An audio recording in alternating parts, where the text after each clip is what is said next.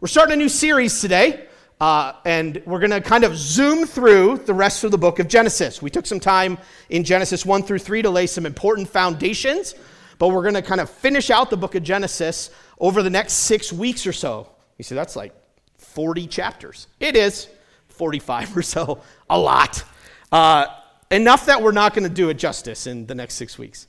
But we're going to kind of hit some of the high points and there's great truth that God wants us to learn. And if you're not careful, sometimes in our own Bible study or listening to sermons, we can begin to think that people are the heroes. Look at that guy. Look at his faith. Amazing. Look at David. Swung that, you know, scared to death, swung that stone, killed that giant. I can kill giants too. Slow down a little. God is the ultimate actor, He is the ultimate force he is the ultimate person, the ultimate character in our Bibles. What's extraordinary is not people. People are failing, people are flawed. You want to find that out, just start placing your trust in people. Place your trust in your spouse, you will be disappointed. Place your trust in pastors. We are human. Place your trust in some hero you have. It's shocking how often you meet your hero and you're like, well, that was disappointing. Why? Because we're just people. We're going to read the story of Noah today. You know what the story of Noah ends with? It's an incredible story of God's rescue and God's judgment. You know what it ends with? Noah gets drunk. And there's shame and mistakes involved, sin involved. You know why the Bible tells us that? Because it wants to remind us the people we're reading about in the Bible are real people. And yet there's this distinction trusting God, walking by faith, going our own way. And so, as we survey through the rest of the book of Genesis, Danny and I will kind of share that preaching over the next six weeks or so. We want you to walk away with this thought these are ordinary people who follow God by faith. But there's an incredible God who makes promises and rescues and shows grace to people who really need it. That's where our trust should rest, isn't it? That's where our hearts should run. The verses that Danny read at the beginning don't say, Gospel Hope Church is my shield. Matt Parker is my shield. Don't do that. If I'm your shield, you got a lot of problems, a lot of holes in that shield. Just, just ask my friends. I just saw Ron mouth an amen. so wrong. But he's my friend, he knows. Okay? So there's great grace in these stories, there's great faith, and in reality, it sets the scene for what the whole rest of the Bible is going to walk us through. Think of the words of Ephesians 2 For by grace you have been rescued, saved through faith. And you did a great job. This is not your own doing. It's a what? Gift of God, not of works, so that none of us will be bragging to each other. Here's the funny thing a lot of us brag on the inside. Pretty good. Better than that guy. My marriage ain't great, but it's not as messed up as that. Grace, faith. It's the gift of God, not of works, so that none of us will boast. And God's doing something incredible. Once you know Him, you are His what? Workmanship. We're His project, created for Him to do good works through us that'll bring Him glory. That's the story of the Bible. So we're in Genesis chapter 6. Listen to God's word for us this morning. These are not Matt's words or Gospel Hope's words, these are God's words. Thus says the Lord. Genesis chapter 6, verse 5. The Lord saw that the wickedness of man was great in the earth, and that every intention of the thoughts of his heart was only evil continually. And the Lord regretted that he had made man on the earth, and it grieved him to his heart. So the Lord said, I will blot out man whom I have created from the face of the land, man and animals and creeping things and birds of the heavens, for I am sorry that I have made them. But Noah found favor in the eyes of the Lord. These are the generations of Noah. Noah was a righteous man, blameless in his generation. Noah walked with God. And Noah had three sons Shem, Ham, and Japheth. Now the earth was corrupt in God's sight, and the earth was filled with violence. And God saw the earth, and behold, it was corrupt, for all flesh had corrupted their way on the earth. And God said to Noah, I have determined to make an end of all flesh. For the earth is filled with violence through them. Behold, I will destroy them with the earth. So make yourself an ark of gopher wood. Let's pray together. God, these are your words that our hearts need to hear this morning. I know so little of the situations represented in this room. And yet, I feel like these are people I know well. But you know it all. You see it all. You know what you want to teach us today, what you want us to hear. So let none of us think this is for our neighbor. Let none of us think that we can somehow ignore or avoid what you have to say. But would each person in this room hear from you today and respond accordingly? Do a holy work in needy hearts today, we pray. In Jesus' name, amen. I'm in the stage of life of watching children's movies. It's thrilling. And um, Timothy's out in equip class or in uh, kids' church, but he actually has an incredibly emotional and sensitive heart, which is hard for me to grasp. I got to be honest. It doesn't. Uh, this does not compute. I don't know. So I don't know if you guys have any kids that it doesn't totally compute with you, but you can see where it comes from. That's what we have. So things scare him really easily. Like the first time we tried to watch Big Hero 6. He didn't make it through the first little robot fighting scene. He's like, that's too much, turn it off. That's all I've seen of Big Hero 6. so we have a little set of movies on repeat. There's about 10 of them Cars 1, Cars 2, Toy Story 1, um, Winnie the Pooh. Oh, yeah. Uh, there's probably a couple more, but it's not a very long list. And I found that, that I really enjoy kids' movies that have some adult connection in them. Are you like that? Like, there's something about Despicable Me that I just resonate with. I know the box of shame is wrong. Sounds interesting, right?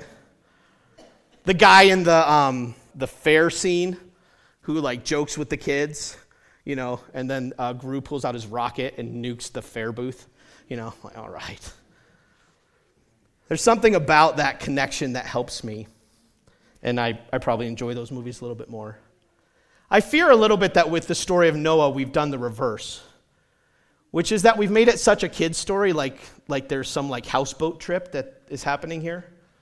And you get to invite all your friends, and everybody comes in, and we can color it and make it all pretty that we might miss the weight of what God wants us to hear here. It's striking to think that this is the second story, really, in our Bibles. Now, we have creation and the fall.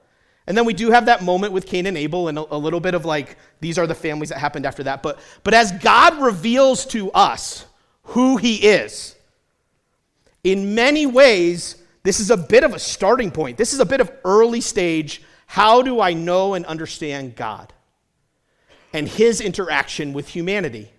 How it works with people. And, and I'm not sure if I was writing a book, this is where I would start. But God, in his wisdom, is like, you need to understand the big picture of how this works. Of how I design the world I created, how I set things in order, how I set standards and rules and directions, and what happened with people. And, and I think as we dig in here, we go, and this is us. And this is me. And it doesn't really start off great, does it? We see in the early verses of this chapter that there is evil everywhere. We see in the first four verses that there's kind of a, a different time going on. If you want a deep and detailed explanation and all the answers to your questions that you have in verses one through four, Danny's right up here. He's an orange sweater, and he'll answer all that for you. You're welcome. But verse 5 tells us that there's evil everywhere. You, you almost can't miss the way God says it. Look at verse 5.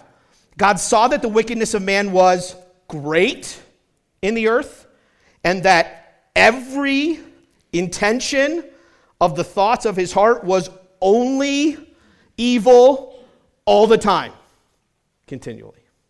Pretty tough to miss that, isn't it? Now, I know you probably can't see that in great detail. This is actually a map of human time. Answers in Genesis does a really good job of mapping some of these things out. And this is if you take the Bible literally, that it actually spells out dates and times and, and when people were born and how long they lived. And I know there are all kinds of perspectives on this. But I have a hard time getting away from the fact that the Bible presents itself as an accurate recounting of history with real people. If the Bible was a myth that was talking in ages and had all these things, why would it speak so specifically about people by name, how long they lived, when they had kids, what all their kids' names were, where they lived, people and places and months and days? And the Bible never presents itself as this book of myths and ideas. It always says, this is what happened, and these were the people involved, and this is where they lived, and this is how long it took. So if you do the math, we're not very far from Adam and Eve. In fact, if you do the straightforward math of Genesis, you know, 4 and 5, we are approximately a thousand years from Adam when Noah's born. And then Noah lives, you know, about 900 years, but the flood happened 600 years into Noah's life. So we're talking about about 1600 years after the start of the world. That's really not that far. Especially when people are living 900 years. And yet, in that brief, relatively brief period of time, the descent into evil is everywhere. If you like math, here's a little math how we get to where we are. And you can see in the year around 1056, Noah's born. And in the year 1656, the flood happens. So that's a ballpark. That's not perfect. We're reconstructing. And if you do the math backwards, we're about 4,500 years before us. That gives you a, a structure. That's all I'm trying to do there. We can get in a discussion afterwards. Again, there are lots of thoughts and opinions about this stuff. But it's impossible to miss the depth of evil that has entered God's world. If I was thinking about this in a few different words, I would use these three words to describe the evil it's expansive, it's everywhere, it's invasive. What does God make the point to say? The evil goes to where? All the way down to the intentions of the heart. And by the way, this is not just some people out there, this is true of us today. Jesus said in Matthew 7 Your real problem is not that you can't get the exterior clean. Your real problem is not the things around you making you bad. Your real problem is deep in your own heart. That's where greed comes from. That's where immorality comes from. That's where pride comes from. That's where lust comes from. That's where selfishness comes from. That's where anger comes from. It's deep in our own hearts. In fact, it's interesting, we won't go there, but if you went to the end of chapter 8, and looked at Noah after the flood, God says, and, and there's still evil in man's heart. It Doesn't go away even because of a flood. The earth was corrupt in God's sight, verses 11 and 12 tell us. And it was filled with, what's that word? See that at the end of verse 11? The earth was corrupt and it was filled with what? Violence. Isn't it interesting that our world wants to convince us that violence, seen or experienced, has no effect. It's not that bad. Psalm 11, verse 5 says, The Lord tests the righteous, but his soul hates the wicked and the one who loves violence. Can I speak to our parents real fast? Be careful about violence. Can I speak to our teens? Take it seriously. It's incredibly destructive. Think about why God hates violence. It's actually the inverse, it's the flip of how God intends the world to be. What does God want us to do as human beings for each other? Love and care and help and show kindness, to do good to each other, to look for opportunities to build up each other. Violence is the exact opposite of that. It's the desire to cause harm to someone else. And we should be careful, even as we would condemn it when it happens on a big stage, not to tolerate it on a little stage. Because it's the opposite of what it looks like to love. I wrote this down. Instead of having hearts that loved God, feared God, and obeyed Him, people were filled with hearts that hated God, disregarded Him, and disobeyed Him. Instead of hearts that loved their fellow man and sought their good, people hated each other and harmed each other. And can we see that dissent in our own culture? Can we see how so much of what's going on has been descended into just yelling and screaming at each other? And, and don't miss this. If we continue down this road, it's going to result in actual hurt and harm, and has in some cases. This is what happens when everything goes bad. How does God respond? I think this is important because we have to recognize this as a foundational question of the Bible. Our kids do this all the time. They kind of try out new behaviors and see how we'll respond. What will the response of my parents be if I push the envelope that far? If I do that thing, how will they respond? Well, as humanity descends into evil, how does God respond? Don't miss this. Number one, God sees it all. Look at verse 5. The Lord saw that the wickedness of man was great in the earth. Verse 11, now the earth was corrupt. Where? In God's sight. In the book of Hebrews, the Bible says it this way everything is naked. There's a word that makes us all uncomfortable. Naked and open before the eyes of Him with whom we must give an account. Isn't it amazing how hard we try to hide? Just like Achan buried that stuff in his tent, we try to hide our own struggles, our own sins, our own issues. We dress up, try to look really good. But God sees it all. There's nothing that God misses. Look at verse 6. Not only does God see it, he is deeply sad. And the Lord regretted that he had made man on the earth. We could take our equip class and have a 45 minute discussion on that phrase. How does God regret? The all powerful creator, he regrets it that he had made man on the earth. And, it, the, and the Bible doesn't want us to miss this and it grieved him to his heart. Look down at the end of verse 7. I am sorry, God says, that I have made them. I've been noticing recently in my own Bible study that the image of God reflected in us goes a lot deeper than we tend to recognize. Have you ever had this feeling? Have you ever had this feeling about a job? I've regretted that I ever started this dumb job.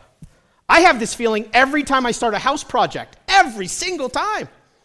And my friends are like, You can do it. And they lie. they want to encourage, they want to help, but they lie. And I'm hanging a TV and I'm like, Have you ever felt this way about a major life choice, a purchase? Have you ever felt this way about a relationship? Have you ever felt this way about kids? You say, No. Don't lie. This deep sadness and grief is not something that comes out of nowhere. It actually comes from God Himself and how He feels and is affected by the evil in the world. God sends warnings. 2 Peter chapter 2 verse 5 says that Noah was a herald or a preacher of righteousness. You know God sent these people words and pictures. All you had to do was go outside whatever city Noah lived in and you had a picture that something was coming. I don't know how long it took for the ark to start to take shape. I know it was a long, long project. God sends warnings. This is how God works. And God is way more patient than we are. I, am amazed at God's patience with me. Are you? Any of you struggle with si- similar sinful patterns in your own life? And God keeps graciously sending warnings. He keeps graciously sending help. He keeps graciously reaching out. And maybe you make a little change, you go back, you hold them off. God keeps sending warnings. The, the latter half of our Old Testament is just God sending warnings to people through, you know, Isaiah and Jeremiah and others. Go to Matthew chapter 24. I want to show you what Jesus has to say here when he connects to the story of Noah. Matthew chapter 24. This is Jesus talking about, in many ways, the end of the world. Matthew chapter 24, verse 36. But concerning the day and the hour of Jesus' return, No one knows. Not even the angels of heaven, nor the Son, but the Father only. For as were the days of Noah, so will be the coming of the Son of Man. For as in those days before the flood, they were eating and drinking, marrying and giving in marriage, until the day when Noah entered the ark. And they were unaware until the flood came and swept them all away. So will the coming of the Son of Man be. Then two men will be in the field, one will be taken and one left. Two women will be grinding at the mill, one will be taken and one left. Therefore, stay awake, for you do not know on what day your Lord is coming. There was warning, but what did people do? They just kept on living life. They kept on marrying, they kept on having meals, they kept on working, they just kept on going with life. But a day was coming. And it's easy for us as human beings, isn't it? To think that because God's consequences don't come immediately, that they're never coming. 2 Peter chapter 3 says God is not missing something. He's not failing in some way because his promises take time to be fulfilled. He's actually showing incredible patience. I'm, I'm reminded of the time Lot warned his family that Sodom and Gomorrah was about to be destroyed, and his extended family basically laughed at him because they thought he was joking. And I, I wonder today if there might be any of you who kind of chuckle in your hearts that any crazy people would believe that a real flood happened or that Jesus will one day return. He's coming. And after God has sent warning after warning in his patience, he unleashes, and I chose that word on purpose. He unleashes judgment. Go back to Genesis chapter 6. You see, I don't, I don't want to believe in a God like that. It's fairly interesting that we all believe in judgment. In fact, we make judgments every single day, no matter where we go. On your drive home today, you will make a series of judgments about what's good and bad, right and wrong. And um, the, the co driver that God has so wonderfully given you will make judgments too. Judgments and evaluations and consequences are a part of human life, but there's only one just and righteous judge. No one, when eternity comes, will say, God messed it up. He did it wrong. He's the judge. Verse 7, look what it says God says, I will blot out man whom I have created. Verse 13, I have determined to make an end of all flesh. Verse 17, for behold, I will bring a flood of waters upon the earth to destroy all flesh, in which is the breath of life under heaven. Chapter 7, verse 4. For in seven days I will send rain on the earth, 40 days and 40 nights, and every living thing that I have made I will blot out from the face of the ground. The Bible tells us that there is a great and terrible day of the Lord coming. Can you hear the words of Romans chapter 2 today? And I would encourage you to hear this on a few levels. One, if you don't believe that you really need rescue from God, if you think you continue living life your own way and ignore God, I would encourage you to listen. But if you've come to Christ, you've turned to Him for rescue, I would encourage you to listen on another level. God is at work in all of us, isn't He? There are sin, sins, and issues that we all have. And God is kind. Listen to what Romans 2 says. Don't you see how wonderfully kind, tolerant, and patient God is with you? Does this mean nothing to you? Can't you see that his kindness is intended to turn you from your sin? But because we are stubborn and refuse to turn from our sin, we are storing up terrible punishment for ourselves. For a day of anger is coming when God's righteous judgment will be revealed. What a kind warning from God. In another place, the Bible says it this way flee from the wrath to come. If you know Jesus as your Savior, then those words you're spared from. But can I remind you what Galatians 6 says? Whatever a man sows, that he also what? Reaps. Had a conversation like that just this week. Where does it go from here? You say, man, that's pretty, that's pretty awful. It is. It's sobering, I think is the word I would use. God's viewpoint on sin and the reality of God's judgment.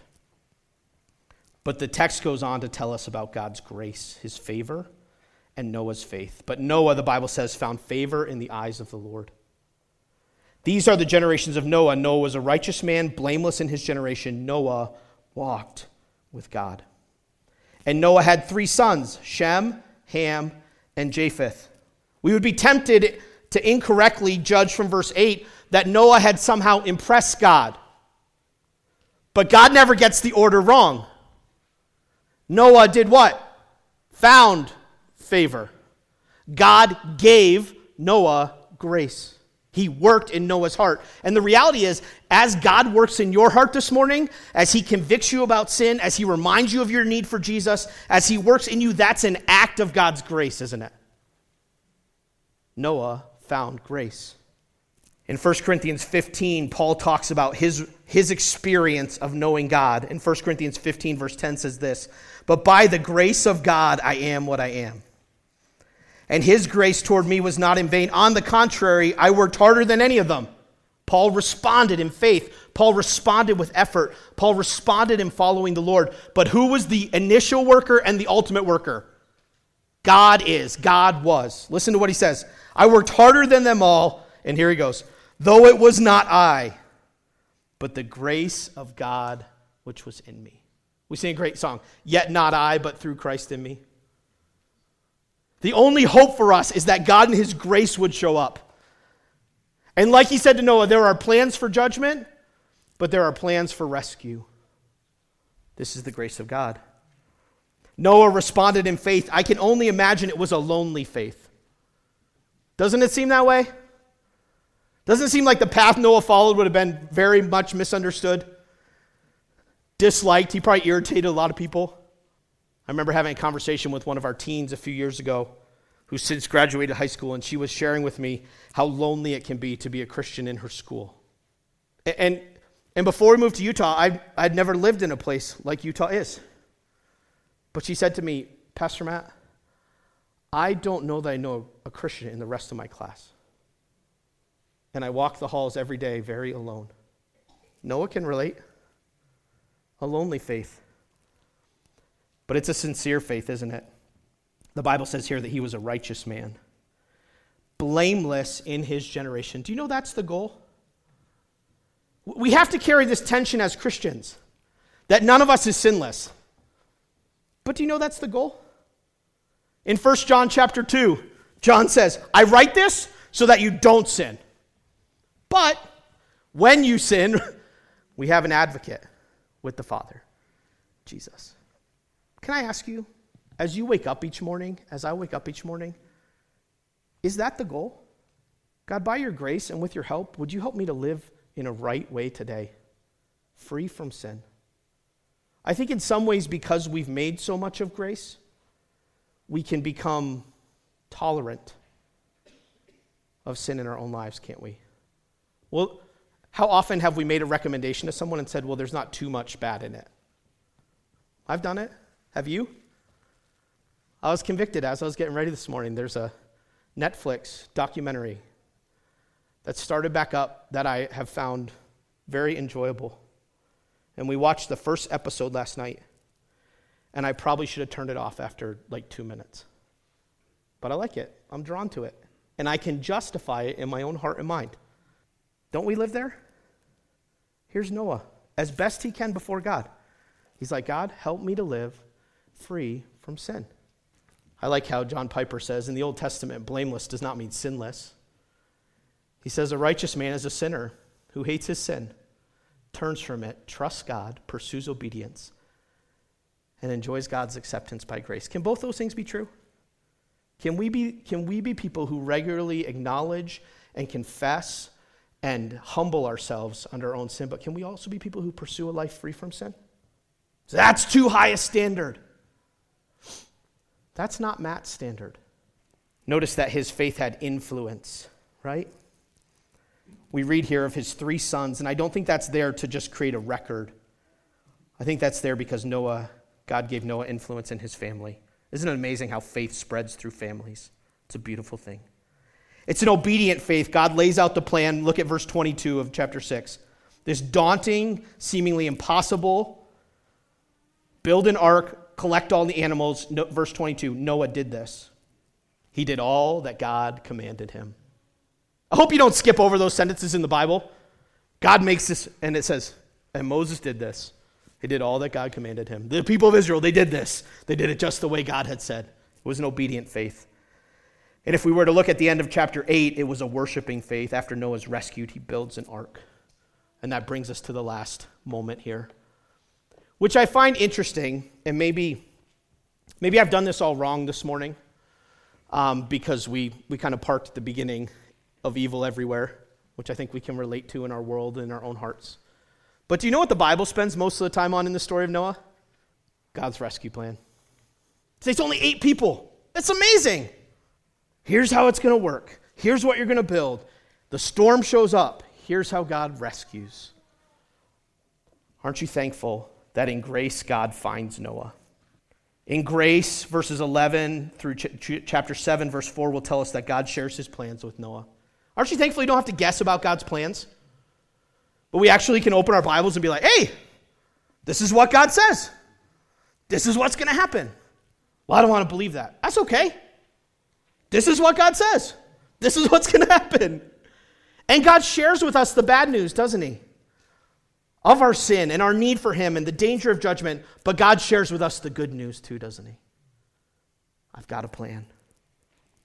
Look at verse 18. I want us to catch this real quick before we end.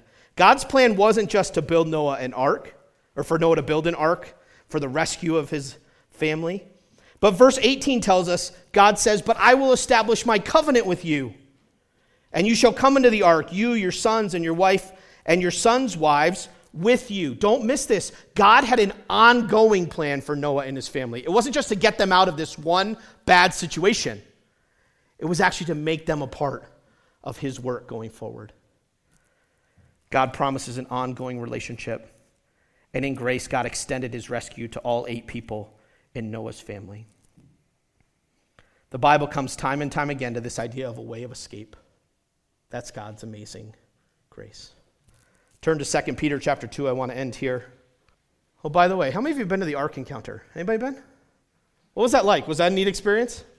Yeah, our guess is from the dimensions given to us in the Bible that we're talking about around a football field and a half in length and ginormous in height. Um, that's incredible. I, am ashamed to say that I lived uh, about an hour and a half, two hours from this for eight years, and I have never been. So, got to make it happen, I guess. Go to 2 Peter chapter 2. What are we supposed to take away from the story of Noah and the ark? 2 Peter chapter 2, verses 4 through 10. For if God, the Bible tells us, did not spare angels when they sinned, but cast them into hell and committed them to chains of gloomy darkness to be kept until the judgment. And if, notice these if statements building, if he did not spare the ancient world but preserved Noah, a herald of righteousness with seven others, when he brought a flood upon the world of the ungodly, and if, by turning the cities of Sodom and Gomorrah to ashes, he condemned them to extinction, making them an example of what is going to happen to the ungodly. And if he rescued righteous Lot, this is an amazing verse, by the way, greatly distressed by the sensual conduct of the wicked. For as that righteous man lived among them day after day, he was tormenting his righteous soul over their lawless deeds that he saw and heard. Then the Lord knows how to rescue the godly. Look what it says next. From what? From trials. Do you see the extension? The rescue of God is not limited just to the eternal rescue of our souls. It's actually extended to all the places in our life where we need rescue and to keep the unrighteous under punishment until the day of judgment, and especially those who indulge in the lust of defiling passions and despise authority. What are we supposed to learn from the story of Noah? Pretty simple run from God's judgment. You say, I haven't even seen it yet. Neither had Noah's relatives, his neighborhood, his community but it was no less certain it was coming. Flee, the Bible says, from the wrath to come.